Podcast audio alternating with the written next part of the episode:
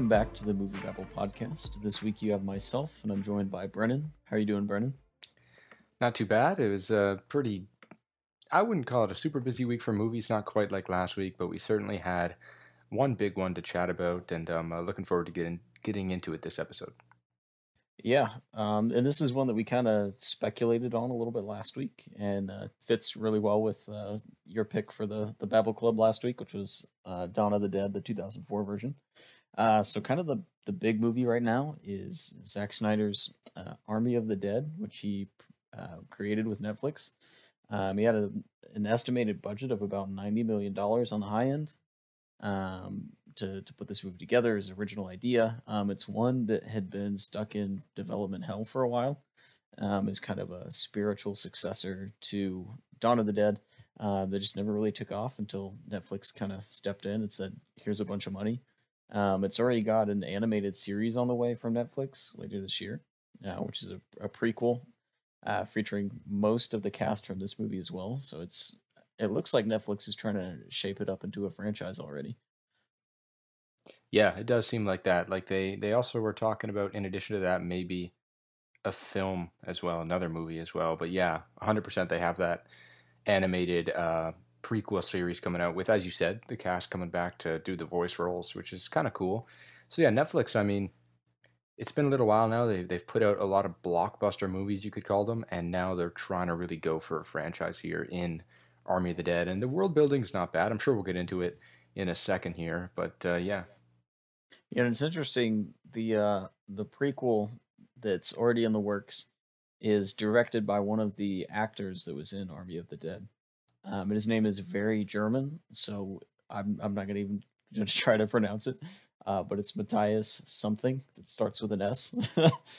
and, was that uh, the uh, was that the safe cracker? Yeah, it's the safe cracker. Um, looks like he's directing the prequel, which is a romantic comedy, uh, hmm. starring himself and uh, Nathalie Emmanuel from Game of Thrones and uh, Fast and Furious fame. So it could be interesting. Yeah, certainly. I think it's. I mean, Netflix is going for for. They're trying to branch out here, and I think they have. They certainly have an opportunity with this. Yeah, so let's just go ahead and jump into the movie itself. So this is a heist zombie movie. Um, so basically, uh, they, they never quite get into it. Um, so I don't know if this is really a spoiler, but it's kind of Im- indicated that zombies have like some kind of alien origins. Um, so zombies escape, they take over Las Vegas. Uh, somehow they managed to quarantine all the zombies just within the city of Las Vegas with shipping containers. Um, and then uh, our our hero Dave Bautista, is approached uh, by a wealthy businessman, um, played by Hiroyuki Sanada of uh, basically every like every like blockbuster that needs a Japanese guy, like I feel like it's always him. Um, like talk about uh the Wolverine, talking about Avengers Endgame, like he was most recently Scorpion. Um, but he shows up. He's like, "Listen, there's two hundred million dollars in this safe. Um, the government is getting ready to nuke Las Vegas so they can wipe out all the zombies because that's the American way to handle things." And uh, so they they call him in. Dave Bautista puts together his team, and then they're they're going into Vegas to try and steal some money. Um, so it's, I mean, it's a pretty simple plot uh, as far as the heist goes. Like, there's nothing super complicated. Um, you get you know that typical plot or heist movie where they're like, here's exactly how the plan's going to go down. And you see like clips of things that you know don't actually end up happening. Um, but I don't know. I there's been a lot of debate about this movie uh, in the in the Babble staff. Um, what are kind of your general thoughts on it? Um, you know, I didn't love it. I think it was fun. I think as we're seeing, a lot of the reaction is pointing towards the opening of the movie. That's probably the best part of it. Uh, I don't know if you agree with that, but I think this movie really starts with a bang, and I really dig that first 15 minutes. The intro credits are great, but even just the scene before that, like literally the first scene where none of our characters are in it. It's it's uh, just kind of a setup scene for the film, and it is um, really good in my opinion. I think it's a solid scene. It's tense. It's interesting. Uh, it, it the cinematography is pretty cool. I know Zack Snyder got to be the director of photography on this movie, so Netflix really did give him more than full reins. Right? They they they let him go crazy with this, and I do like that setup, and then you have a great opening credit scene and a really solid intro to some of our characters after that opening credit scene. But I don't know. For me, I think the rest of the movie is pretty flat. Um, I didn't hate this movie. I didn't love this movie. I thought it was a fine film, and it's it certainly tried to kind of perform kind of in the vein of a, a Suicide Squad type uh, movie. And that's the thing about Netflix. I don't know if it's the absence of theaters, but I, a lot of Netflix blockbusters to me feel like mockbusters in a way. um, maybe you need a theater experience to feel differently. Um, I, I do have a good setup at home with uh, with with a big uh, TV and a great sound system, but I feel like it's still missing something with a lot of these Netflix movies, and they just do feel like mockbusters. This movie tried to break away from that, and as I said, maybe it would in a theater, maybe it would feel good in a theater. I know it did get a limited release last week, but um, for me, it just it, it was a little flat. A lot of that's in the characters. I didn't find a ton of them that intriguing or interesting, but it, it it's not a bad movie. Yeah, um, this is a movie that I definitely don't love, uh, but as far as just like Snyder's filmography, um, this is probably number one for me. Um, pretty pretty close with this and uh, his Dawn of the Dead. Um, but I think there's a lot to like. I think kind of like you said, the the opening sequence is really strong. Um, and just I really like the ways that this movie tries to do something different with the genre. So, you know, even if they don't really get into it enough to give it any real meaning, I do like the whole like alien side to this thing that's just kind of hovering around there. Um, I like just kind of the zombie society and like the way they organize them and because uh, you know uh, we saw this with Zombieland 2 a couple years ago, but with a zombie movie, the sequel is always like, well, what if we had you know more more aggressive or faster or stronger zombies.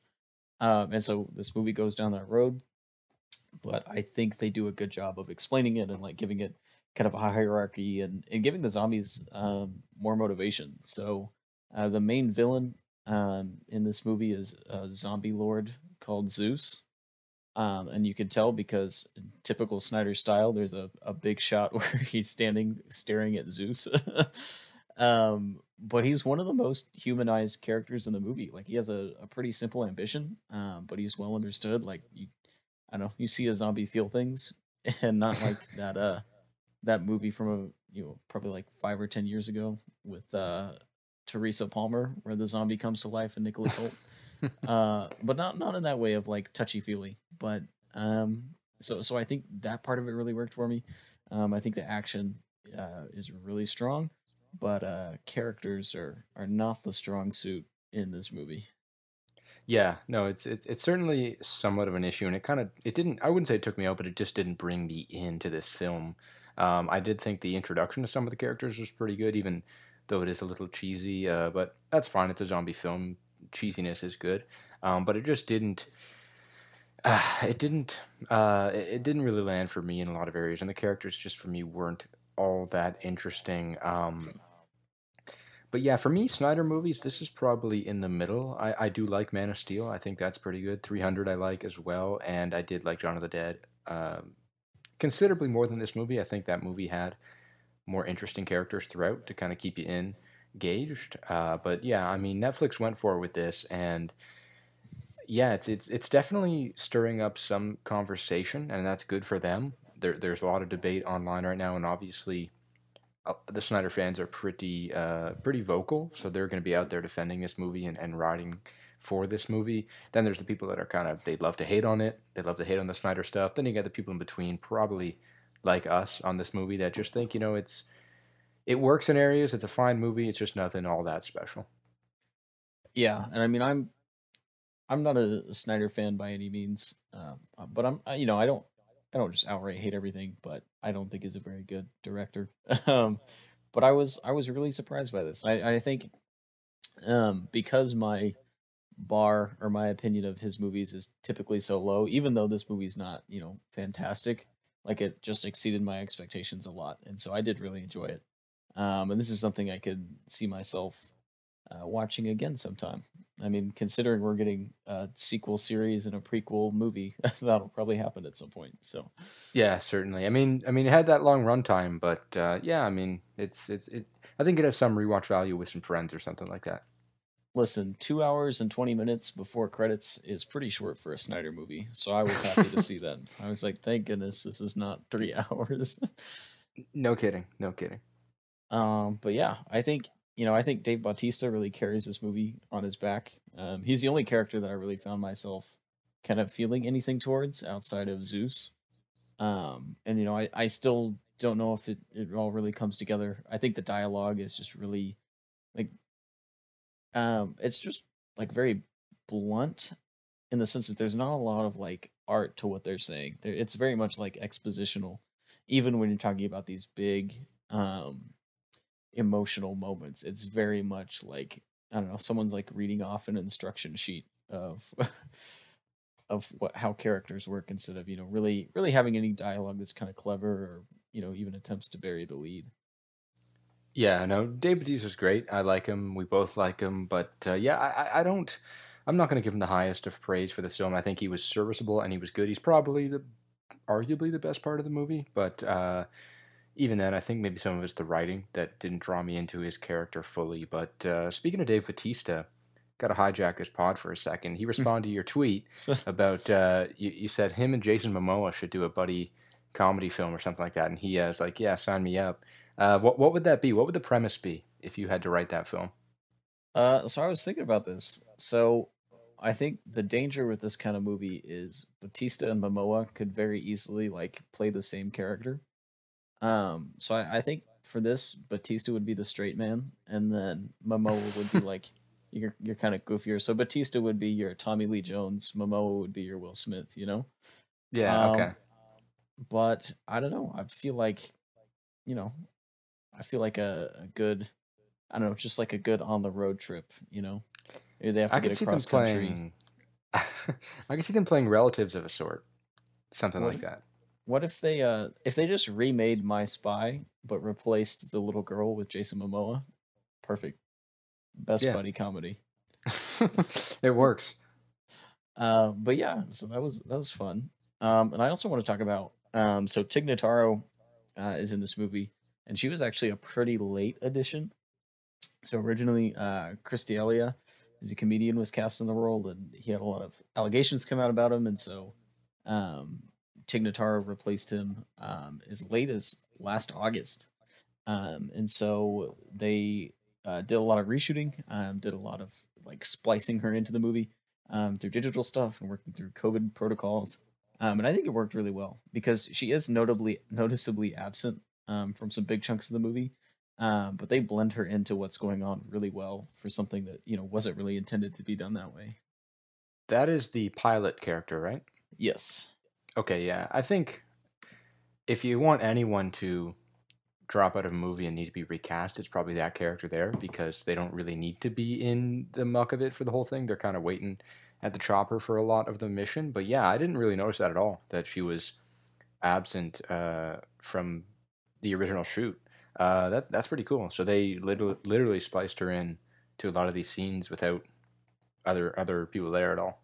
Yeah, and it's something that you really don't notice it um, in the movie. I mean, part of that was probably because no. I wasn't looking for it. Um, but but yeah, I think it was pretty impressive. Um, so yeah. before we kind of wrap up with Army of the Dead, uh, what were your thoughts on Snyder serving as his own cinematographer? Um, you know, I think he he'd only really get this opportunity with Netflix or with a movie with a studio movie on a smaller budget. Um, but I, I didn't. I, I thought he did a, a, an all right job. A lot of it is kind of over the top. You know, he really wants to show you that he is shooting this movie. Like a lot of the, for me, a lot of the shots are very in your face, very hardcore, heavy visual uh, style. But I did think he did a pretty good job. A lot of the scenes look quite good, even though a lot of it is probably green screen. Um, I think the way he shot the that intro scene there was really good. Um, you have at the beginning, there's this one specific shot uh, of the camera coming out of the crate that I thought looked really good, and that kind of opened me up to this movie. Um, so I mean, I, I, don't know if he'll do it again, uh, kind of be his own cinematographer, but I'm glad he got the opportunity to do it. A lot of the movie was kind of blurry around the edges. Um, I've seen a lot of people talk about that, but apparently that's the camera he used. It's some rare 60s camera or something like that that he found or some lens. I, I, don't, I don't know cameras all that well, but that's kind of what I have been reading. Um, but yeah, what, what was your thoughts on him him shooting this film? Yeah, I think this film was the least visually distinct of his movies that, that I've seen, and at least that I can recall, which is, I mean, pretty much most of them, except for Guardians of the Go- Owls of Ga'Hoole, which I have not seen. Um, so I think, yeah, part of it is he was using a custom camera, um, but it was a really that that blurred edge. Um, I, I forget exactly what the what that effect is called, um, but most of the time you see it used when there's like some kind of daydream or you know intense emotional struggle um, or something like that. So the first thing that comes to mind, uh, just off the top of my head, is like the scene in the first Avengers movie where Hawkeye's waking up from his mind control, and you have that same effect, um, just to show that everything's kind of not what it seems like in that moment. Um, our characters like trying to figure out where, where their mind's at. Um, so it was really weird because that effect is on like some really emotional scenes in the movie. um, and you know, I I've seen that coupled with kind of the complaint that um, the film is very shallow focused, uh, which just makes everything look really flat. Um, which I think also just kind of takes away uh, from the film, uh, which is just ineffective digital photography, which um, Snyder hasn't done a whole lot of um, to this point. So, you know, I, I don't, you know, and obviously everything's a little bit of an artistic choice, but I don't think um, some of the choices he made as far as equipment and just shooting style um, really fit the movie very well. It it seemed like the most generic of all his films. Uh, so you know, I'm not a huge fan of just uh, film grading the shot to hell, like in Batman versus Superman. um, but at least that's distinct. Like that's his thing. Uh, whereas Army of the Dead looks very much just like you know a Netflix movie. Yeah, I I disagree a little with it being kind of flat visually. I, I did not. I, I don't fully agree that it's probably his least visual appealing, visually appealing film, but uh, it, it wasn't. It wasn't picture perfect, obviously, but it was a decent experiment, in my opinion. And uh, so here here's the thing I want to know if you noticed, um, or, or like what the deal was. So I had two pixels on my TV that were always like burnt out white, but only in some shots of this movie. And I used my TV before, I used my TV after. There was nothing while I was watching this movie specifically. there were two huh. pixels out. So I don't know if that was like because that can be a camera issue with the way they filmed it, but it seems like that's a pretty big oversight for a ninety million dollar film. But like I used my TV before and after, no issue. So I don't know. I don't know yeah, what the deal that's was. odd. Um, that's really odd. I got a projector. I don't know if that would change things. Probably not. I, I have no idea because you're saying it before and after you watch it. There's no difference uh, there, but that's odd. Yeah, I don't know. I gotta maybe look at that again. Um, but yeah, that was that was Army of the Dead. Um, overall, it was a fun time. Like I, you know, I know I've nitpicked it quite a bit, but I had a good time with it. Um, which is really all you can want from a zombie movie. Exactly. Um, so we'll go ahead and move on a little bit to uh, the movie that will really save cinema. Um, you know, we, you know, a lot of movies. Tenet came out, Wonder Woman, uh, Raya and the Last Dragon have come out here trying to save cinema. Um, there's really only one movie that can get the American back, box office uh, back on track, and that is uh, F9. So unfortunately, its its American debuts still a little while away, uh, but it has been playing overseas and has uh, pulled in quite a bit of money. Um, if you want to go ahead and talk about that. Yeah, for sure. I mean, this thing opens up here to 160 million dollars this weekend, and that's only from 13 markets.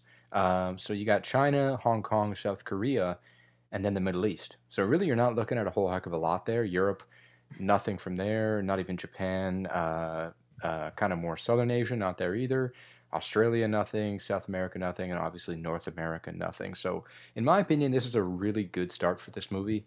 And it, it's very smart for them to do this sort of release, in my opinion. You know, China is going to be the best place for this movie. The, the fast films always do just incredible numbers there. So you drop it there first, you kind of now have the perception that this movie's opening up large because you're getting that big front end uh, gross right away. And this movie's actually this movie actually has a staggered release all the way through to mid July. So June 25 is when it comes out in North America. I think that's probably the right time for this movie. to come out in North America. Um, but yeah, it's definitely going to have a little bit of a staggered release. So that 160 million that it made this weekend, 130 million alone is from China, and that's like the second biggest opening for this franchise in China. Apparently, the reviews weren't all that great, and that will hurt its long run earnings in China. Apparently, uh, I've been reading a lot kind of about the trends, and just review aggregators there are, are very important to a movie's success long run. So, I mean, it, it's still going to make a lot of money there, but we don't, I don't expect it to make as much as, uh, say, Fate of the Furious or maybe potentially even Fast 7. Um, but it, it, it will make a ton of money, and this movie certainly has a shot of going all the way to a billion dollars globally. I don't think it will, but it certainly will make a big splash this summer. I mean, we'll see what happens in the US. These movies have been going down and down with each release kind of over the last two to three years. Um, but it's it's it will be big none, nonetheless because it is a big franchise film. But I, I think this is something they could be happy about, right? It's the first hundred million dollar Hollywood opening in China since Avengers Endgame. uh, so there's there's certainly stuff to be happy about there. And the international box office is kind of getting back into swing with this movie. Yeah, I mean, this is the movie that's going to bring everything back to life. So, uh, no kidding. I mean, it's it's. I'm I'm on my I'm in the middle of my marathon right now, leading up to Fast Nine. So I'm, I got Fast Five next. So, yeah, I'm gonna I'm gonna start mine uh, here sometime next month. So we'll uh, this will only be my second watch for most of these movies. So this will be a a big big step. yeah. um. So before we move into uh, the Babble Club pick for the week, um, I want to touch on a movie that also released um, digitally uh, over this past week, and this is a movie that I got to see at Sundance last year, um, called Blast Beat, uh, which is a film um, written and directed uh, or sorry, not directed, but written um, and created by Moises Arias and his brother Mateo Arias. Uh, so Moises Arias is famous for being uh, Rico on Hannah Montana back in the day. Um, so this is two brothers who moved from Colombia to the U.S. and just kind of their struggles to just fit in, um, their struggles to um, find monetary success in the U.S. and, and facing a lot of backlash uh, because of their heritage and you know the fact that they speak Spanish and where they come from um, and it's just like very emerged in heavy metal. Um, it's probably the best way to, describe this movie. It's very loud, like very chaotic, um, but it's it was an interesting watch. Um, this was actually one of my like lower uh, films when I ranked all of my Sundance visits, um, but it's one that I kind of remember the most, even though even if I you know didn't really latch onto it. Um, I think it was a, a pretty strong story, just watching these two brothers try to figure out life and you know fight each other and uh, you know go up against the wall on all this. Um, so I would definitely recommend checking it out um, if you get a chance to. Uh, it's a pretty small movie, so I don't think it's ever going to have just a huge release, um, but it's definitely worth the you know hour and forty five minutes you spend with it. Yeah, Rico writing a movie that's pretty cool. yeah, what's really interesting is that so his name is Moises. His brother's name is Mateo. But in the movie, Moises plays a character named Mateo, um, which was you know just kind of weird, especially since they were so involved in the creation of this movie. You'd be like, yeah, I'm just gonna take my brother's name, uh, deal with it. um, but yeah, I'd, I'd recommend checking it out. And then we'll go ahead and wrap up on that. Move into the movie Babble Club. Uh, so this is my pick. So I'm in the middle of trying to watch all of the Disney animated films. Um, so not not the entire Disney library because that'd be uh, far too big, but all of the Walt Disney Animation Studios films uh, before I go to Disney World this summer. So I went ahead and went with Alice in Wonderland, the 1951 version. Um, this is a movie I've seen a lot. Uh, this is my favorite Disney movie, uh, so that's gonna play my hand a little bit.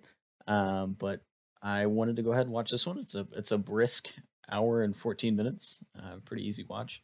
Uh, so what were what were kind of your thoughts? Have you seen this before? Yeah, as a as a, as a kid, I mean, it's it's not. Um, I, I do have a lot of talk about about Alice in Wonderland overall, but this is not one that I would say I watched multiple times. I think I've only watched it once when I was uh, quite young. So this was kind of my first time actually watching it and really remembering it well, right? Um, uh, because I just I, I was quite young. Now I, I enjoyed it. I think it's good. It's it's as you said, it's a brisk what hour and fourteen minutes, right? The music is great. The animation's great. It's 1951. It's iconic. Um, and as you said, it's your favorite uh, what Disney animated film? Yep. Yeah. And you know, I got a lot to talk about Alice in Wonderland overall because I think around the time of that Tim Burton remake, which is actually for me maybe a hot take, I prefer that to this. Very close, but I just really like. I think out of everything he's tried to remake, whether it be not remake, but everything he's tried to jump into, say Batman, Dumbo, uh, Charlie and the Chocolate Factory, I think that world works the best for Tim Burton, personally. Um, so I, I do enjoy his remake a lot, but they're pretty much on par for me those two films. Um, but I had that I had a big obsession with this IP around the time that movie came out. I remember even my uh, school did like a play, and everyone was just obsessed. Everyone, like me and my friends, we were just going around talking about the Mad Hatter and stuff like that. It's so so random, but I mean, there was certainly a period in my life where this where, where this IP was uh, kind of big. So it was nice to revisit it. Like it's been at least because I missed I skipped out on that uh, Into the Looking Glass uh, film from a couple years back. So it was nice to jump back into this. Uh, pretty much a decade since I've really even touched any of this. Um, but yeah, it's good. It's it's certainly a good animated movie, and it is it'll, it'll always be iconic, uh, certainly. Yeah, so this is a movie that, um, kind of like you, I got into when the 2011, 2010, 2011, when the the Tim Burton sequel came out, um, and kind of kicked off the the Disney remakes. Um, so this was one that I never really watched growing up, um, and then got into it about 11 years ago now. And just like the older i've gotten this is the disney this and snow white are the disney movies i find myself returning to the most. Um, so big fan here. Um, i love just walt disney's history with alice in wonderland in general because um, i'm a fan of the book as well or both books as well um, which are pretty a pretty easy read. Like both books together is like 180 pages. Um, so not, not a huge commitment there um, but Alice in Wonderland was one of Walt Disney's original projects. Um, so back in the silent era, when he was still in uh, Kansas City, before he made his way out west, um, Walt did a lot of like Roger Rabbit style, uh, real life blended with animation shorts of Alice Alice's Adventures in Wonderland. These were all silent shorts uh, these were kind of what got his foot in the door, and uh, you know what led to eventually the creation of Oswald, and then the uh, theft of Oswald, and then the creation of Mickey Mouse. Um, and so this is something that Walt had wanted to make for a long time. Um, this was one of his favorite movies um, that that the studio made while he was alive. I think this movie came, you know, right in what I would say is probably Disney's best ten year stretch from Cinderella through Sleeping Beauty. Um, and yeah, I just I love the history behind this movie, and I love the movie itself. Yeah, you know, this movie to me more than any other Disney animated movie feels like a trip. Like you are on a, a one hour, 14 minute trip from start to end, and there's really not much of a broken up period in there. I'm thinking of other older Disney classics, even uh, Snow White, um, uh, Sleeping Beauty, Dumbo. There, it, there's a broken up narrative there where you go from place to place I mean, obviously you're traveling through Wonderland here with Alice, but it feels like one long continuous trip, and it's pretty cool in that respect. Like it's it's just kind of one one take here almost. It seems like from the moment that she falls down the hole to the moment where she wakes up at the end, it does feel like just one thing, and it's pretty cool in that in that way. And you do feel like you're on that journey that whole time, and and you don't really like there aren't many other animated movies I think that I could say I feel that way with. Not many other movies, period, that I think take that approach of just transporting you to where you feel like you're just on this one singular journey and you're not really breaking apart from it. It's pretty cool. Um, and yeah, the animation for, for 1951, I mean, all the, it's, it's so cool to revisit all these old things, all the uh, hand drawn animation for some of these older movies. Um, but yeah, it was, it was, certainly a good pick. And uh, what are you now? You're in the mid 1950s on, on your uh, on your watches or what? I'm actually uh into the '60s, so I have two more uh, movies that Walt was alive for, um, and then I'm moving into the the post Walt era. Uh, but I also want to highlight the cast in this movie because I think, kind of more than any other movie, uh, and especially this time, Disney reused a lot of different uh, different actors because you know this was still kind of breaking away from the studio system. You know, you have your crew, you're gonna keep bringing them in, um, but this kind of has the all star cast of Disney actors. So you have Kathryn Beaumont, who plays Alice, who also played Wendy in Peter Pan, um, and she played both of those roles well into the 2010s. Um, she did a lot of video game and TV stuff as well, uh, which you see with a lot of the Disney princesses in general. Um, like the the lady that played Sleeping Beauty just retired a couple years ago.